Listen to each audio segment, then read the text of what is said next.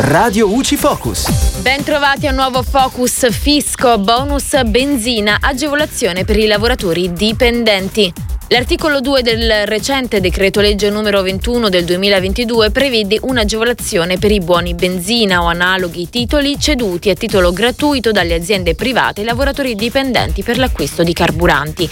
In particolare la norma stabilisce che solo per l'anno 2022 l'importo del valore di questi buoni, nel limite di 200 euro per lavoratore, non concorre alla formazione del reddito di lavoro dipendente. Inoltre tale agevolazione è cumulabile all'esenzione dell'articolo 51,3 del TWIR che prevede la non concorrenza alla formazione del reddito di lavoro dipendente del valore dei beni ceduti e dei servizi prestati dalle aziende se complessivamente di importo non superiore nel periodo d'imposta a 258,23 euro. E da Giulia Cassone è tutto, al prossimo Focus. Radio UCI.